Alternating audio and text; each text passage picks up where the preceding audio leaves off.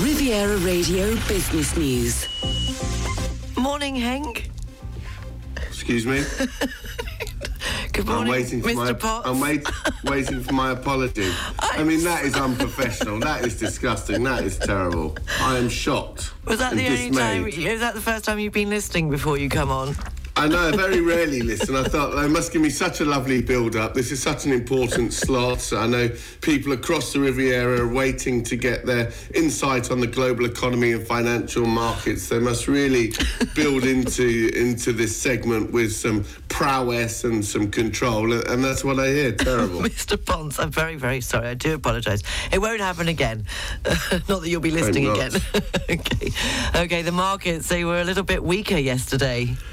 Yeah, yields on US Treasuries rose, equity markets drifted lower as investors digested the latest Fed minutes. The hawkish tone pushed equities lower. S&P was down, it was only down two tenths of 1%, it has to be said. The yield on the policy-sensitive two-year inched up to 4.9%. 10 year rose to 3.93%. That inverted yield curve certainly seems an indicator of an impending recession in the United States. We are looking at a weaker start, as we said, on the European bourses this morning. European stocks set to open down around about six tenths of 1%. Got Euro Stoxx down 27 points, FTSE 100 in London down 38 points, DAX over in Frankfurt down 95 points. Um, what do the federal minutes mean for future interest rates?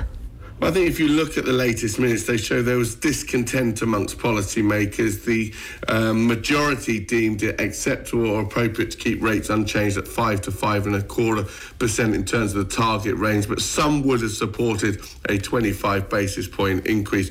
Most importantly, looking forward, almost all agreed future tightening will be required.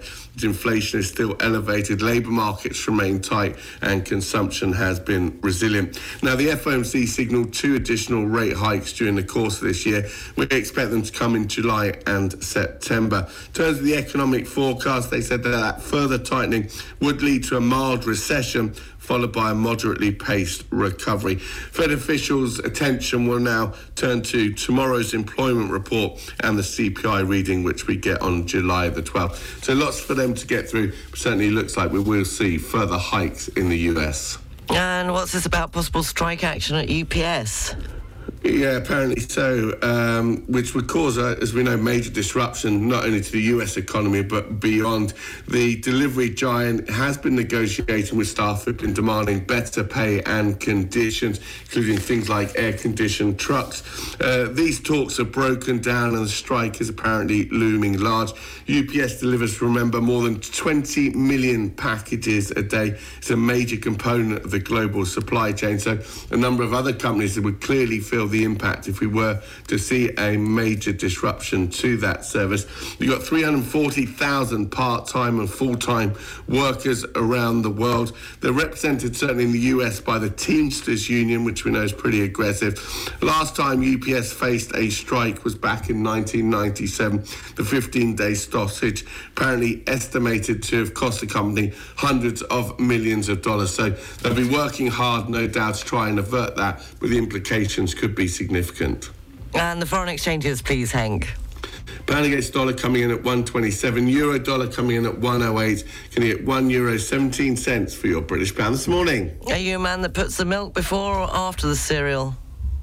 Uh, after, after, after. After, always Who puts after. it before? Uh, apparently there are, well, not many, but a few do. No. Yes, it's caused outrage. Yes. I would imagine. Disgusting. Because you wouldn't know how much milk to put, I guess, if you put the milk first. There you go. yes. And you don't have Raisin wheats. Have you had raisin wheats? raisin wheats, Fantastic. no. Oh, They're a good cereal. They're Okay. a fantastic cereal. I'll have to try that. Is the sun shining in London this Thursday morning? It's been getting better actually. It was a little bit rainy. Wimbledon was impacted by rain over the course of the past couple of days, but the sun is shining. We're set for a fair weekend, I think, so we're in good shape for the tennis and the barbecue. No, well, have a lovely day and speak to you tomorrow at the same time. Speak tomorrow. Henk Potts from Barclays. Barclays Private Bank brings you Riviera Radio Business News on 106.5 FM. At Barclays, our size is your strength.